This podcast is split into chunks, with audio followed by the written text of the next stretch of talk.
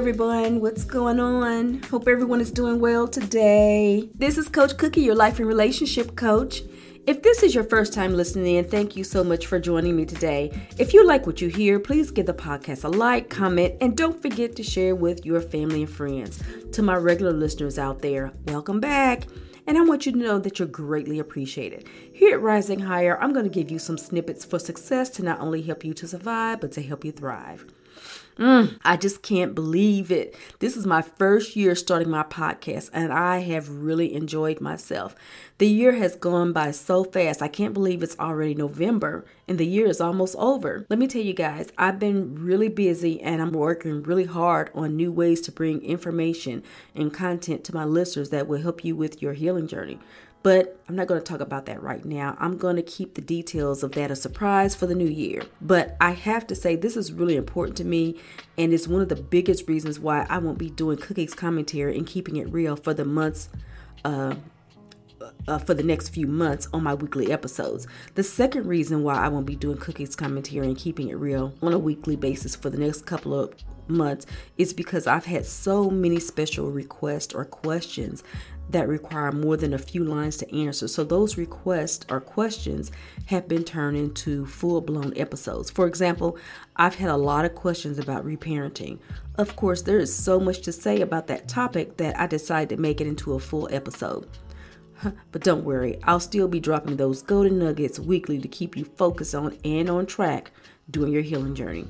With that being said, the holiday season is basically here, and I'm going to start early with preparing my listeners to be ready for the holiday season when it comes to dealing with narcissists or toxic family members. So today I'll be discussing the importance of staying grounded in your truth during the holidays. But before we do that, let's talk about the high points from last week's episode called Why Do Men Love Me, Use Me, and Leave Me? Now, in this episode, I talked about how men are hunters by nature, and most of them are very selfish and they all have the me mentality. In this episode, I provided clues to look for to spot these different types of hunters. The conversation got a little deep because I had to remind my women out there that if they have some dysfunction in their life, in their personal life that this could be the reason why they're attracting these type of men. I also dropped some golden nuggets on how to spot a good quality man that always has the we mentality. If this sounds like something you need to learn more about, check out the entire episode. Again, it's called Why Do Men Love Me, Use Me, and Leave Me? Today, I'm going to take on a very specific issue that is related to how year after year the holidays keep people stuck in their narcissistic relationships because they're not grounded in their truth. I know it. Yes, it's hard to believe. The holiday season is practically here. The big part of the holidays begins with Thanksgiving and it stretches out into the new year, or for some people, even Valentine's Day. For anyone going through difficult, high conflict, narcissistic relationships, the holidays are very difficult. The memories of holidays are very complicated for many people, and it's the most trauma bonded time of the year for a lot of my clients, I dread the holidays because I see year after year that there are so many people that leave a narcissistic relationship and spend the year slowly trying to get courageous by working on themselves and start setting really good, healthy boundaries. They were so close to starting their healing journey, and then the holiday season comes along, and when you try to set up your boundaries, you get a setback because your toxic family members will clap back with something like, how could you do that? Oh no, it's the holidays. Come on out and see us. It's not that bad. This could be grandma's last year, so don't ruin it for everybody. So, this gets to be a really big struggle because all the drama that you went through the year before with these toxic family members has been erased. So, you forget about those really horrible, gross memories that happened the year before. So, for the holidays, many people who are in nar- narcissistic relationships often feel pressured and proceed to trick themselves in some way and end up future faking themselves by saying things like, I don't want to be the one to ruin the holidays by setting up boundaries or being alone during the holidays, or I don't want to ruin this relationship or other people's holidays. I don't want to be the Scrooge this year. Or maybe you think something like, I know this relationship isn't working, but let me put those concerns aside and put it on ice for a while. You know, I was probably tripping last year. Well, I was just probably making a big deal. Last year. This year would be different. And then you maintain that false hope because why not? It's the holidays after all. And maybe this year will be different. So the holidays plays this delusion of closeness, romance, nice gifts, and sugar cookies. And there you are, you suck back into the toxic drama because this is the crutch of the narcissistic relationship. Okay, so January or February comes back around, and my clients are in my office in my coaching sessions talking about how they attempted to look good for themselves or for the world, but behind the decor, the gifts, and the beautiful lights, they were praying and hoping that their families would change and be that perfect Hallmark family. But again, reality had to slap them in the face, and they have to come to the conclusion that they can't change them because their families and loved ones are dysfunctional. So, for the umpteenth time, they will be sitting in my coaching sessions talking, talking about how their family members lied to them, how they were triangulated by them, and they had unmet expectations, invalidation, manipulation, gaslighting, blah, blah, blah. So you pick yourself up and begin all over again. And you spend months trying to set up your boundaries and lose them every year during the holidays, thinking this year is going to be different. And the reality is, you keep fighting the same battle, and the truth is that every year the battle gets worse. Let me tell you guys, this roller coaster ride of the future faking with yourself is not good for your health or your mental well being. I get it, and I know that the holidays put a lot of pressure on individuals going through toxic relationships when everyone is made to believe that they should be laughing and glowing with lots of loving, non gaslighting people all sitting around them. Let's face it, the Hallmark and Lifetime channels don't help either. They don't help the situation out. They need to be called out for all their happy, perfect family holiday endings and come out with some other movies for the holidays that reflect how badly you treated me my entire life. But we all know that's not going to happen. So these Hallmark Lifetime perfect movies also make it difficult for people who are trying to survive after narcissistic abuse because it makes them think that what they are doing is wrong. So you try to justify to create this illusion.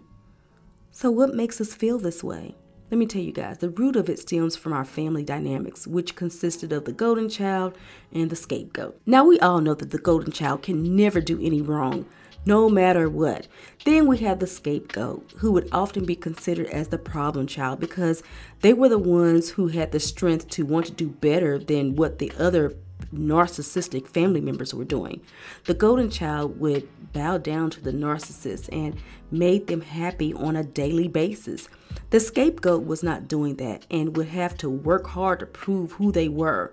The scapegoat always felt like they were not good enough to make their narcissistic parent happy. If the scapegoat child is not able to make the narcissistic parent look good, the parent wouldn't acknowledge that child. So, what happens? A scapegoat is left to fend for themselves, or for the most part, are very critical and judgmental. The parent would tell the scapegoat child something like, Don't upset your mother or your father because you're going to make them angry. But the scapegoat child is consistently, consistently working on trying to win the approval of, uh, the approval of others. So, what happens? As an adult, the saga continues, and that scapegoat child is still trying to win the approval of others. They continue to blame others. I'm sorry, they continue to blame themselves and what I'm doing wrong because I don't have this Hallmark family during the holidays. As a child, we think that when something goes wrong, it's our fault. So, as adults, we continue this pattern with our narcissistic family members thinking, what did I do wrong and what can I do to fix it? Now, I have never held to the idea that anyone has to leave a narciss- narcissistic relationship because I have a few episodes that just that discuss how to deal with narcissists if you have no choice but to stay with them because I recognize that not everyone can walk away from their family or that everyone is not able to get a divorce for whatever reason. But the thing that makes it worse is trying to stay in a narcissistic relationship with a family or loved one thinking it's going to get better. This is a fact that is hard to accept when you're dealing with people with various personality disorders, such as the narcissist. You have to remember that they don't make significant changes, so the behavior doesn't change. They only the only thing that can change is you. So with that being said, Let this be the year that you look at the situation and you accept that it is what it is. And it's going to be that way. And this is the usual set of problems, but don't over engage the difficult, toxic people in your midst. And remember, again, it is what it is. This is your year. You can do this. Take a deep breath and make this year the year that you stop blaming yourself because you don't have the Hallmark family. Yes, I said it. Your family is dysfunctional and you can't change them. Let me make it easy for you. They were like this when you were born, so ride with it and accept the fact that it is what it is.